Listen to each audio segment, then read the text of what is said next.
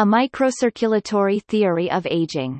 One of the main goals in medicine today is the preservation of the quality of life, especially in the elderly. Ideologies such as optimal, successful, and healthy aging consist of the maintenance of cognitive and physical functions, continuous active engagement in daily activities of living, and the prevention of deleterious age-related diseases and disabilities. Thus, we hope not only to live longer, but also healthier. To achieve these, we ought to understand the process of aging. Pursuing a set of criteria for successful aging goes beyond considering intellectual points of view. The elucidation of underlying mechanisms for the decline in bodily functions can spur us to find innovative solutions for age-associated diseases such as stroke, Alzheimer's, and cancer. In the larger scope of things, this will mean decreased healthcare costs and caregiver burden in the long run as a larger proportion of elderly people will be living longer and healthier lives. Yet, the current proposed theories of aging that fit into two broad categories, programmed or error theories, do not seem to fully satisfy or explain the aging process. Programmed theories postulate that aging follows an intrinsic timetable that may be a continuation of the process that controls growth and development from childhood. On the other hand, error theories propose that the aggregated damage from the environment to different levels of the biological system directly causes aging. Importantly, regardless of our genetic heritage, our bodies are constantly calibrating themselves through complex biological reactions, some of which can cause damage, and thus aging.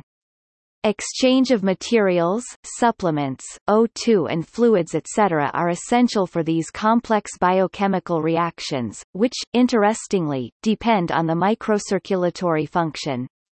Microcirculation describes blood flow through the capillaries in the circulatory system. The main functions of the microcirculation are the delivery of oxygen and nutrients and the removal of CO2, metabolic debris, and toxins. The microcirculatory impairment or dysfunction over time will result in the accumulation of toxic products and CO2 and loss of nutrition supplementation and O2 in corresponding tissue systems or internal organs, which eventually affect normal tissue and organ functions, leading to aging. Our health span depends on the functional quality of these various systems tissue and organ. However, our lifespan depends on the service life of each system, and the individual service life depends on the microcirculatory function in that system. Therefore, aging is driven by the continuous impairment of the microcirculation. The saying by Thomas Sydenham, a man is as old as his arteries, holds true even more so in this day and age as factors of vascular aging are reported to be closely associated with chronological age. Indeed, alterations in vascular mechanics and structure are related with vascular aging, resulting in less elastic arteries and diminished arterial compliance. Furthermore, the increased diffusion distance for oxygen caused by reduced capillary numbers and density, gives rise to heterogeneous perfusion, where the close proximity of perfused capillaries and non-perfused capillaries triggers alterations to oxygen extraction even when blood flow to the tissue is conserved. Under normal physiological conditions, the microcirculatory blood flow is adapted to the metabolic levels of human tissues and organs, so the physiological functions of various organs in the human body can function as they should. Once the microcirculation of the human body is impaired, cells would not be able to get enough nutrition and oxygen, and meanwhile, CO2 and metabolic products, including those that are toxic, cannot be removed and will accumulate.